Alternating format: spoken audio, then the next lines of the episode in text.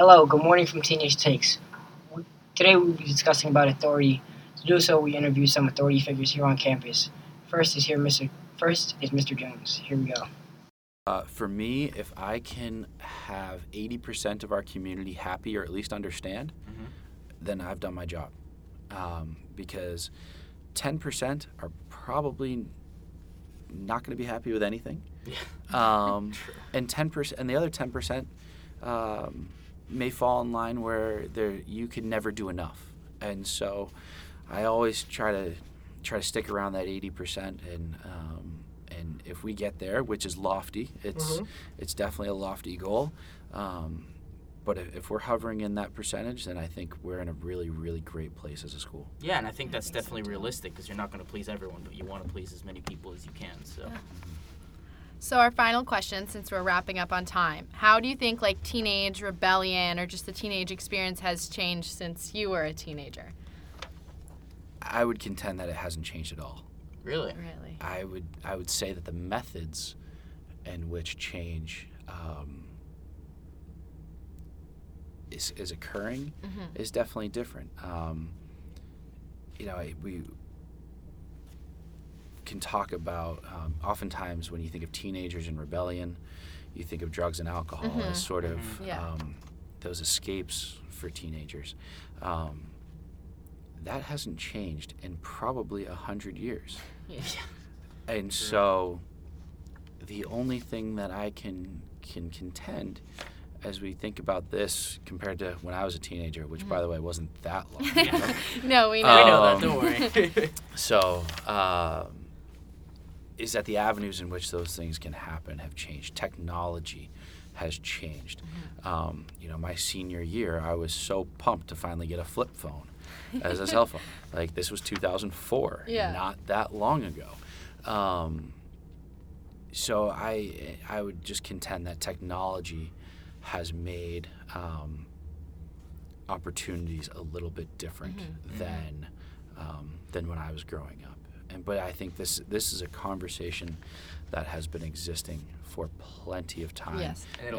And it will continue to exist because there is no perfect solution. And I think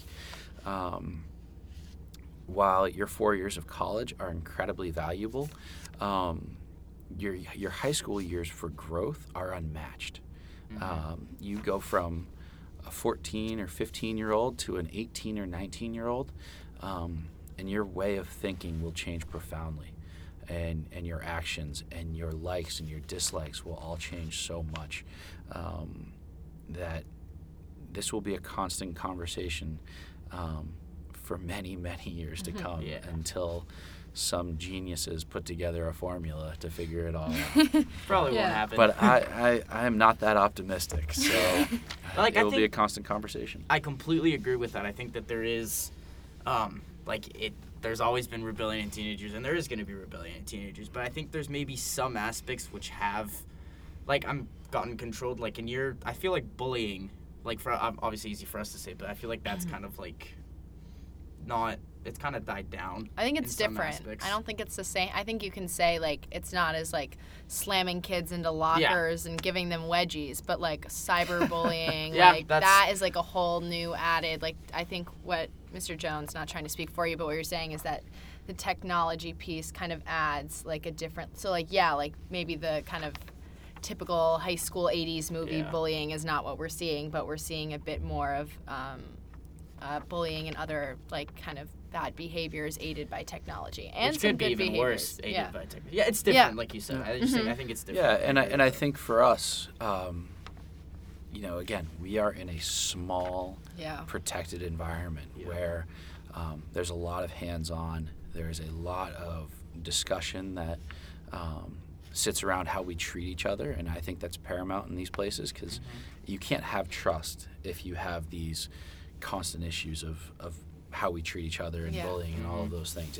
That will tear at communities. And so we're sheltered by that a little bit. If you go to a public school, my local public school had 1,000 kids, and that's a solid sized school. You have some schools that have up to 4,000 kids, 6,000 kids. Yeah, exactly. And you may have one teacher overseeing 30 kids. Yeah. And the management of that is impossible. Yeah. Yeah. And so we're certainly protected within our walls. And that's why I think for our programming aspects of it as well, and why I know not all students necessarily love where programs and speakers go when they visit here, it's to educate you on the world that exists outside these walls. Yes. And a reminder that your opportunities here grant you a certain privilege and access to, and recognition to the greater issues that exist within our world. And it's important that you know, we go forth when we depart here, and as it says in the school mission, you know, live a life of service to others. Mm-hmm. And it's, I think that's incredibly important that we take the lessons learned and the values that we've gained from this SG education and independent school education to make this world a better place. Yes. And do you think we, as students who go to boarding school, not just SG but boarding school in general, that we get a little bit of extra, because you said, you know, how you grow a lot in high school and you become a completely different person regardless, but do you think us being away from home as boarders maybe get a little bit more growth and maturity going to boarding school than a day school student? Oh, I think there's no question that's absolutely true. I often tell families through the, when I used to work in admissions as well, through the process is that your child has an opportunity to be independent, but with a tight-knit community around that child to ensure that if they go off the tracks one way or the other, that we can pick them back up and get them in line. But yeah, of course, you know, you're getting your, you're living college, but with just a little bit more support. And undoubtedly, there is value in that. And so I think on a large scale, yes, that is true. You're always going to have some small stories of kids who are at day schools or public schools who are going to develop a level of independence that is unmatched that by this experience. But I would say that those are tend to be unique situations, and that living this life definitely allows that opportunity for independence. I agree. Do you find you are kind of walking a line between being like a parental figure and being a faculty member and a dean of students, or not that often? Absolutely. I think faculty members in boarding schools in particular undertake one of the greatest challenges in any profession, that you have to be a hybrid of so many of these things. You have to be a teacher, a coach, a dorm parent. You have to be a friend. You have to be a parent. Sometimes you have to be a disciplinarian. All of those things sort of combine into one, and there's a great challenge in that. And so for me, I always grew up with the understanding that boarding schools were much more about relationships. And I've always carried that in with my profession. So thank you, Mr. Jones. And now here's the interview clip from Mr. McGinnis. I think it's natural in maturation that as students become older, they exert their independence.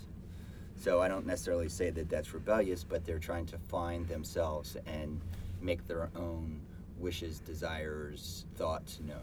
So there is a natural progression of the brain that makes that independence, kind of like what Ali Maharn talked about yesterday in the independence, that you will become more independent as you grow. I think that's definitely true. And you think that that sort of, like, students thinking that they have independence sort of makes them believe that, like, I have independence now, like, that adults are putting trust in them, then that means that they kind of feel like they can get away with more things or do.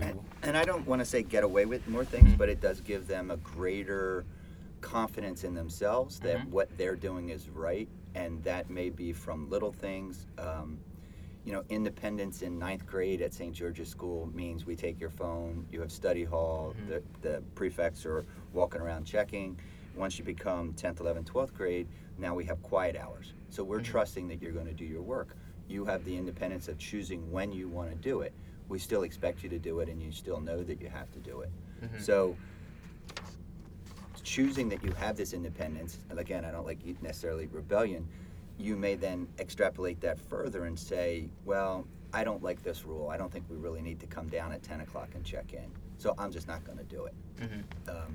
there are structures in the school to try to keep you to follow the rules of the school, but you may question them more once you think that rule is not something I agree with. Right.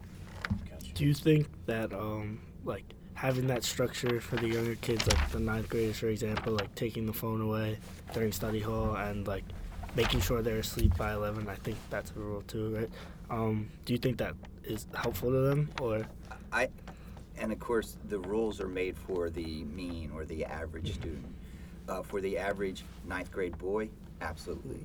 If we did not take their phone away from them, if we did not make them go to bed, and we told them they had quiet hours, they would get, not all of them, some of them would get on their computer, play games until 3 o'clock in the morning, never get up, never make it to class, be asleep. So they haven't, their brain hasn't matured enough that they're able to make these conscious choices of, I need to get my sleep so that I can pay attention in class and do well. As we get older and older, we don't need as much as that structure. We're able to do that ourselves. So for the ninth graders, I think it's absolutely true. For some of the 10th and 11th and 12th graders, it's still true. Yeah, I was going to say, there's some kids in my grade that and older that still do that. Having said that, in the spring of senior year, there's a lot of seniors that said, yeah, I'm just ready to get out of here. And they say it in a negative way. And what I say is, well, that means we've done our job and you've done your job. You have matured to the fact that you don't need to be told that you need to be in your room at 11 o'clock. You don't need to be told. You are now able to make those decisions for yourself. So it's not, it's literally they've grown out of the structure.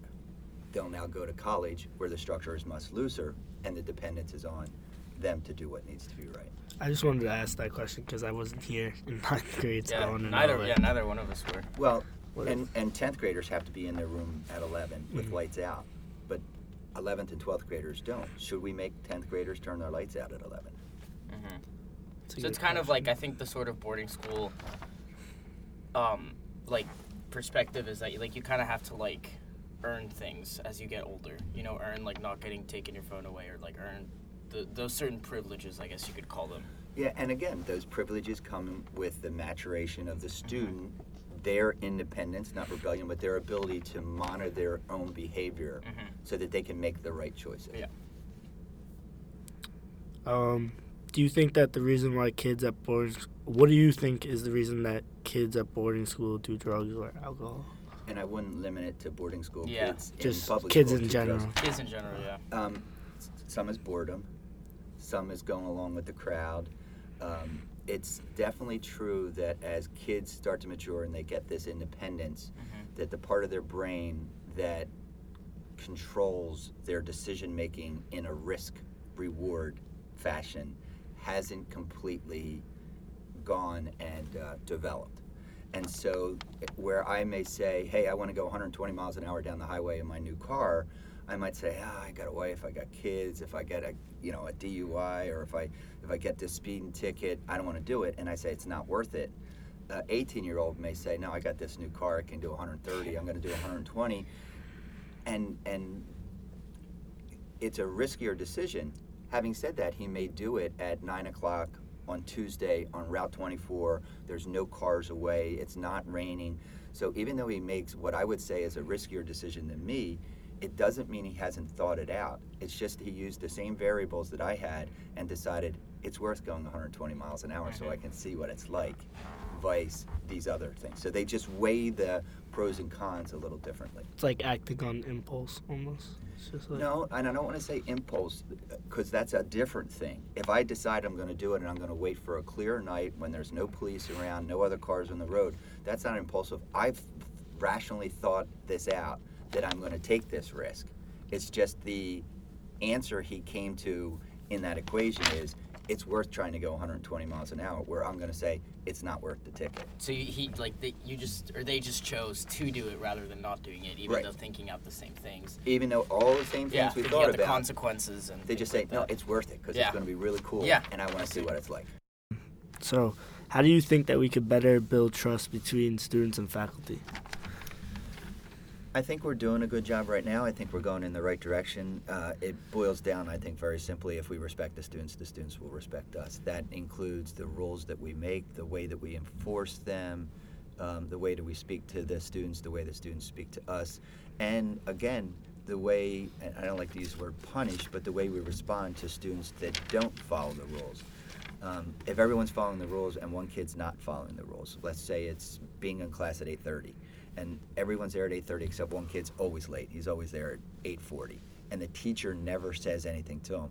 What are the other kids going to do?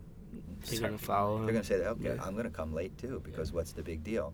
So the responsibility for the teacher is to address that kid, you know, give him a late, do give him detention, whatever it takes, so that he can get back to getting there at 8:30.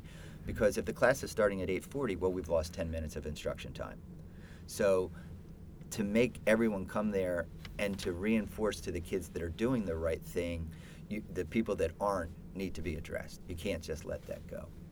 And so I think it's important that all the rules are followed by all the students as best we can. Yeah, and I think there's that sort of fine line between respect and also having that relationship with the students in which you do care about them. And like, I think it's really important for a teacher to sort of show the fact that if a student ever needs to talk about something or ever needs their support, that they have it from that teacher, you know? I think that's sort of important for, to have that support is important for students, I think. And I understand different students go through different things at different times, and there are times that you might need to be late to a class, whether something's going on at home and you're talking to your parent and you just can't hang up the phone because it's a, you know, very emotional conversation or something like that.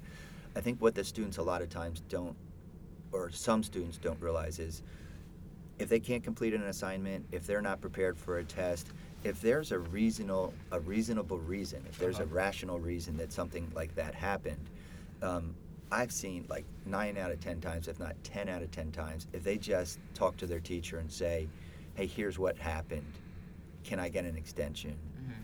Now, you can't do that for every single paper. Yeah. And you know, all of a sudden you're crying wolf, now it's not that important. Yeah. But if a student who's always there on time is late one time and they said, you know, my grandfather just died and I was talking to my mom. Mm-hmm. I don't know any teacher who's going to say, I don't care, you're late, boom. Yeah, you would. Yeah. So that having the confidence to talk to the teacher about issues or problems that you're having that may be preventing you from doing your homework, being prepared for a test, being at class on time, missing an assembly. If you have a good reason about that, talk to the, you know, I think Mr. Jones does a good job when he gives out miscommitments. Come talk to me. And if you can convince me that the reason you missed was an important meeting, then that's fine. Then I'll give you an excuse. Or like to discuss, if to my office. Like sometimes in chapel, I know the person that checks me in sometimes misses me, like multiple times, and I'll go in and I'll talk to him, and he'll just ask me one question, like, oh, who spoke and what they speak about, and you tell him, and he could either be like, oh, you heard from a friend, or he could trust you, and I'd say 10 times out of 10 he trusts. Yeah. So. Yeah. He just wants to make sure that we're there. And making sure you're there is because we think it's important as a community that you're there, but it also reinforces for all the kids that did go that, we want everyone to go. Again, if we didn't take attendance at some things, chapel would be one, then one kid won't go. The next time it's 10 kids, then it's 100 kids, and then all of a sudden it's Chaplain Kirby and 3 faculty members saying a prayer. I found it so interesting how Mr. Jones talked about authority, being a student and looking up to him every day. Like, don't you, Claire? Yeah, I found it really interesting how he works a lot harder than I realized to make sure he balances the like authoritarian aspect and being kind of a friend to students and a dorm parent as well. I thought it was interesting seeing the two perspectives of two people who hold the same jobs, but they actually had, you know, their answers were along the same lines, but they were different, and it was interesting seeing showing how people are different despite having the same job. They could have completely different views on certain things. I thought that was interesting to hear the two sides. What do you think was the biggest difference between the approach of Mr. Jones and Mr. McGinnis? Patricia, you were in both interviews. What do you think? Yeah. I don't know. I mean, their views were similar. But I think, like, their answers were just, I don't know. Mr. McGinnis treats his kids in his dorm as he would treat his actual, like, children that he has. So, like, the example he gave was that if he asked a kid to turn out his lights at, well, lights out is supposed to be at 11, and say the kid's lights is on at 11:05, he'll come in and he'll tell him, can you please turn out your lights? And he'll give him, 5 minutes to do it. If he comes back, say, 5-10 minutes later and the lights are still on, then he'll give the kid an infraction. Yeah. He never gives the kid an infraction, right away. He always gives him a chance to correct him. So while you were saying that, I had a chance to put my thoughts into words. And what I'm trying to say was that they had very similar perspectives, but they focused on different things. It seemed like they had different priorities. I felt like our talk when Claire and I spoke with Mr. Jones, it seemed to be that he really wanted to have a strong relationship with his students and not come across as a bad guy. I feel like that he seemed to be very focused on that, whereas Mr. McGinnis seemed to be focused on maybe some other things. What would you think, Lou? Mr. McGinnis is focused more on, I would say, the safety of the children. Yeah. And, he doesn't necessarily want to be everybody's friend. He obviously wants to have relationships with students, but if he has to enforce a couple of rules to kids, small rules, to get rid of the big mistakes that a kid will make, because he said that if he lets a kid slide with a small rule, it could make the kid feel like, oh, I could get away with, for example, drinking a little bit of alcohol on a Saturday night, and then all of a sudden he gets caught doing that, and then he thinks Mr. McGinnis will bail him out because he let him slide with that small thing. Yeah. So Mr. McGinnis is very big on the small rules. He doesn't let that stuff slide. Yeah, and it's interesting seeing how they have the same role or the same job but different roles. Yeah, I think Mr. Jones, it might have to do with that he's younger, and he said that he did grow up in a boarding school environment, and that he was a faculty kid, and he's kind of seen how to do the job well and how some people fail in some aspects, but I think we didn't really get into talking about his stance on rules, but we got into how he feels that he wants the job to be more friendly and for people to feel like they can come to the deans, not just because they're in trouble, but maybe the deans just want to check up on them and just see how they're doing in their life at St. George's, and that there's a lot of misconceptions with students in our school that the dean's office is a bad place to be, and he'd like to change that. So yeah, and to add on your point a little bit, they both have they both come from different backgrounds. I feel like Mr. Jones, his vocation was to work at a boarding school. That's just been his life, his whole life, and he loves it, And having someone who is very an expert on teenagers in boarding schools, and compared to someone who is in the military, those two different approaches are interesting to think and look at. I mean, look at authority figures. It could be a dean, it could be a judge, and they're always looked at as the bad guys. So I find it very interesting, how Mr. Jones specifically, dances on that line and he doesn't want to be the bad guy anymore, wants to be someone you can talk to, but still enforce the rules, which can't be easy. Exactly, yeah.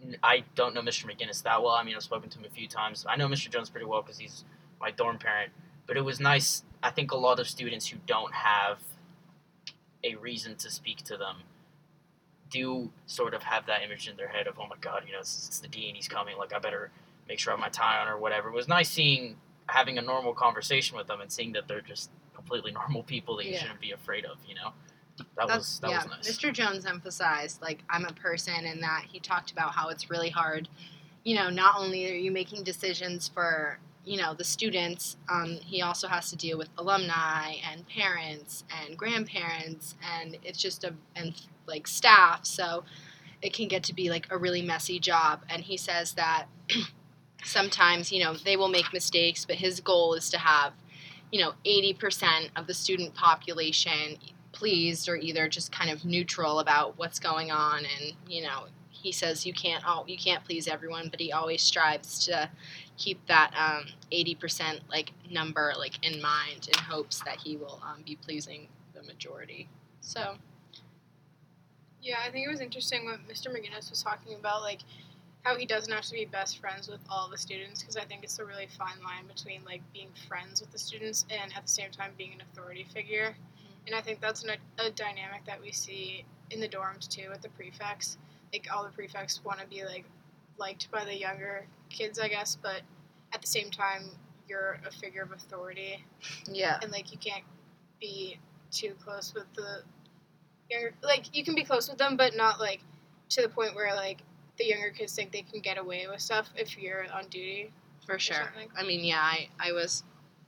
Michael, you've been a prefect as well, and I am too. It can get difficult trying to separate that line, especially being, like, going from the freshman dorm where they weren't, you know, they were a lot younger than you than to upperclassmen dorms where some of them are your peers in your own grade. It can get tricky, and so I guess it was kind of nice to hear from these two deans and, like, at least for me, relate to their experience, and so it doesn't seem so distant to what I'm going through in the dorm as well.